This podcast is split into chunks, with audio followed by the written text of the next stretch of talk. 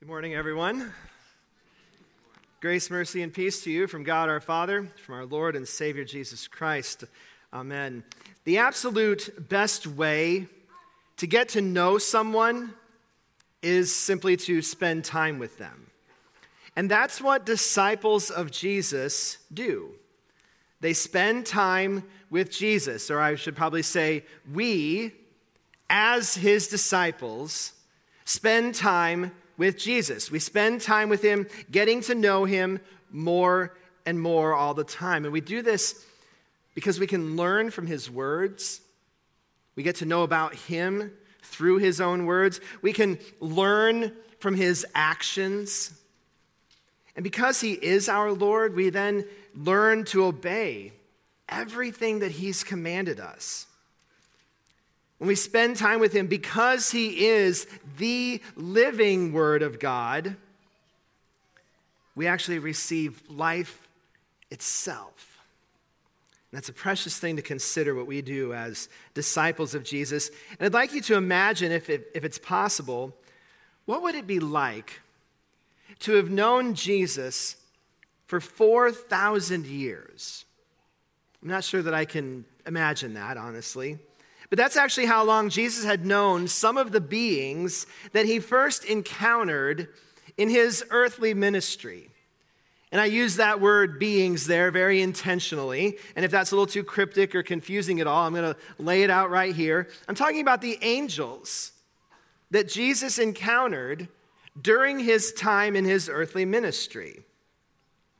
That's how long he had known some of these beings that he first encountered. Jesus has a long history with angels. So think this through here with me. Jesus himself, with the Father and the Holy Spirit, created all of the angels that exist. We don't know exactly when they were created, but the general understanding is that all things that were created were created in those first six days of creation. And so that would include the angels themselves. Jesus created them, and they were created with a purpose. They were created with the purpose of serving Jesus, of serving God in every way. But specifically, angels serve a, a, very particular role, and it's actually in their name in the original languages. In the Hebrew, the word malak, in Greek, the word angelos, it means, both of those mean messenger. And maybe you've heard that before. That the primary job of angels, these created beings, is to take messages from God, from the heavenly throne room, to us here on earth. But they serve God, they serve us in other ways as well. Jesus is part of all of that. Now, not long after they were created, again, we don't know exactly when this happened, but the scriptures give us some ideas here. But not long after they were created, a third of these angels rebelled against Yahweh. They were thrown out of the heavenly throne room. They were removed from their position of, of serving God, being messengers, and they were cast down to earth. We now refer to those fallen angels, those rebellious angels, as demons. But they are nonetheless angels, just like the other two thirds of angels who remained loyal to God and continue to serve Him. And so, about 4,000 years later, some of those angels that had remained loyal to God were given the job of sharing a message, bringing that message to earth, and announcing the birth of Jesus Christ, the birth of the Savior that God had now come into human flesh. And since angels don't die, it's entirely right to understand and, and picture how some of these angels that God had created 4,000 years before had that privilege, had that joy of being the very ones who got to see the Word of God come into flesh and announce that to those shepherds that night. And then another 30 years after this, give or take, Those angels again come into play in Jesus' ministry. So, all of this that we're going to go through here this morning is in Mark chapter 1. You can read through that. I would give that to you to do on your own time. Read through the beginning of Mark chapter 1, and you'll hear all of this as a continuous story. But about 30 years later, we have Jesus' temptation. So, this is right after his baptism. And right after that, Jesus is pushed out into the wilderness and he has an encounter with angels. There are multiple angels who are part of this, but I don't think we always picture it this way. I don't think we always think of it this way. The first angel in particular is Satan himself, the devil. The one who actually encountered Jesus came to him and tempted him, gave him options, tried to take him off course. That's just one of those rebellious fallen angels that Jesus himself had created. But then we're told when that temptation ended that other angels came to Jesus and began to minister to him, to care for him. All of this then was the launch, in a sense, of Jesus' public ministry. So in Mark chapter 1, starting in verse 14, we start to hear about this beginning of his ministry. So he goes into Galilee, we're told, proclaiming the gospel of God and saying, The time is fulfilled and the kingdom of God is at hand. Repent and believe in the gospel. Those are the words that Mark records as Jesus begins that public ministry. And then right after that, he calls a set of brothers, Simon and Andrew. And then right after that, he calls another set of brothers, James and John, all to follow him as disciples.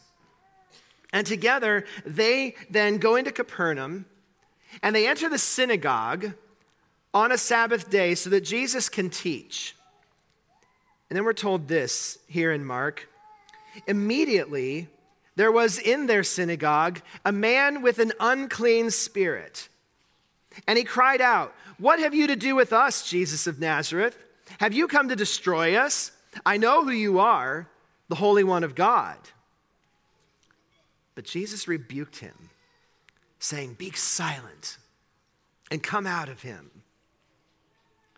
See, this is just another of those angels that had rebelled against God and now was working on the earth where he had been cast down to, and through the mouth, through the body of a human, was speaking to Jesus. But Jesus told him not to. He said, Leave him, come out of him. And the unclean angel, the demon, did. It came out of him. But that unclean angel, that unclean spirit, knew who Jesus was. He knew exactly who Jesus was, what he had done, what he intended to do, even, but Jesus didn't desire the public witness of a rebellious angel. He did not desire the public proclamation of an unclean spirit, of a demon. And so, again, in today's gospel lesson, in Mark 1, starting in verse 32, we hear a similar thing that took place. It's the very same night, and we hear this. That evening, at sundown, they brought to him all who were sick or oppressed by demons. And the whole city was gathered together at the door of the door of Simon's house where his mother in law was. And he healed many who were sick with various diseases and cast out many demons and he would not permit the demons to speak because they knew him. See, Jesus and his disciples, they encountered demons often throughout his ministry. Demons who had rebelled against Yahweh shortly after they were created and now were continuing to rebel against Jesus now that he had taken upon himself human flesh. Now that he was preparing to take our sins upon himself on the cross, consider that Jesus knew every single angel. He created every single one. He knew them. And this includes those who, again, had rebelled against him. And these angels, the, both the ones who were loyal and the ones who had rebelled, knew Jesus. But again, Jesus was not interested in their declarations of who he was. And there's a variety of ideas about why Jesus didn't want or permit the demons to speak that makes good sense to me. One of them is this Satan, we know, we're told, is the father of lies. His truthful statement about Jesus could easily be turned against Jesus as a lie. So consider yourself in that time and place. You're a Jew, you hear a demon speaking. You know that it's a demon. You know that he is with the father of lies. And he says, I know who you are, Jesus of Nazareth. You're the Holy One of God. It's proper for you to assume that he's lying, that that demon is making this up. And so then it's right for you to say, See, Jesus, that demon's lying about you. We know you're not really the Holy One of God. Can't work that way. It's not true. And that would just confuse and mess things up, wouldn't it? So Jesus didn't permit him to speak. Another reason could be this Jesus did not yet desire to be identified as the Messiah. In other words, it was too early in his public ministry. He wasn't ready for that yet. He had other things he wanted to do. He had his own timing that God had set for him. And so he didn't allow them to speak. Another thought is this it's similar to the first one, but it goes down a little different road. A demon's truthful witness is an unnecessary or maybe even an unworthy witness. In other words, it, it wouldn't be appropriate. It's inappropriate for a demon to speak who Jesus is to mankind. There's another one that, that's common and it fits with all of these, and I, I really like this one in particular. And it's this that Jesus wanted to be known not by their proclamation, but by his words and by his actions. That, that Jesus wanted to be known by the very fulfillment of the scriptures in those things that he said and in those things that he did. He wanted to be known by the sacrifice that would ultimately define his love for all of us. And these demons knew Jesus, and I am quite confident saying this that they knew exactly where Jesus was headed. They knew that he was headed to the cross to die as the Lamb of God who takes away the sins of the world. And because they knew this, they wanted to, and they continually tried to subvert his mission to do exactly that. That's why he was tempted in the first place. Jesus, we have another way that you can reign over all the earth. Why don't you do it our way? That's basically what Satan was saying. But Jesus didn't allow that. And through all of this time, Jesus did not allow them to speak. Now, the knowledge that the demons had, it was a true knowledge of who Jesus was, but it was not faith. And so, one commentator in the People's Bible writes this He says, This knowledge did the demons no spiritual good. It only filled those demons with fear and with trembling. What I want you to hear, though, is that the faith that you and I receive through getting to know Jesus, it's not just a knowledge of Jesus.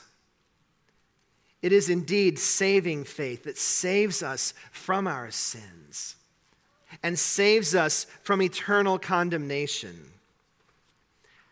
And it doesn't take 4,000 years to get to know Jesus. It simply takes the working of the Holy Spirit through the gospel, the good news that Jesus Christ truly is the Holy One of God who died no mere mortal sinner's death, but died as the Son of God with the full weight of the sins of all humankind. He died the death of an unforgiven sinner. Think about that. Not because he had sin,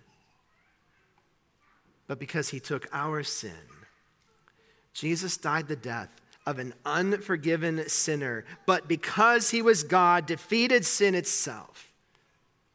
He defeated death itself, and he even defeated Satan himself, whom he had created and known for 4,000 years. See, this work of the Holy Spirit bringing us to faith, it takes as long or as short as the Holy Spirit decides.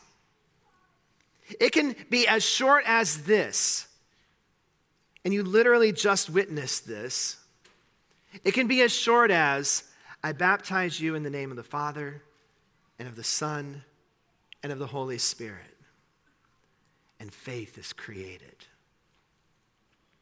It can be as short as, I forgive you all of your sins in the name of the Father, Son, and Holy Spirit. And faith is created. It can even be as short as, Jesus loves you and died for you. And faith is created. Knowing Jesus begins with the Holy Spirit, it begins with the gospel, but it continues throughout our lifetime. And it will continue through all eternity. We don't get to spend a mere 4,000 years getting to know Jesus. We actually get literally all of eternity. I can't fathom what that's going to be like, but it's going to be glorious. For now, though, in our earthly life, we continue to grow in our knowledge of Jesus and in our obedience, obedience to Him every way, every day, and in the same way that His disciples did 2,000 years ago.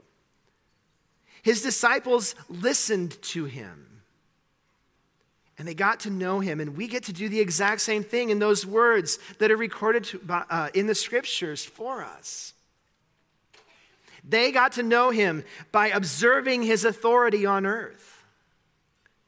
And we get to do the same thing again in those records that are in the Gospels, but also in all the records of the Old Testament. And in all of the records that come after the Gospels as well, and even in the things that we see today, we can see, we can observe his authority, and we can get to know him. His disciples got to know him by humbling themselves before him in repentance. And again, we can do the same thing.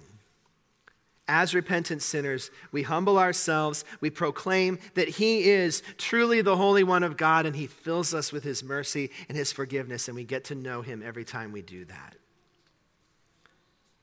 I started out by saying this there is no better way to get to know someone than to spend time with them.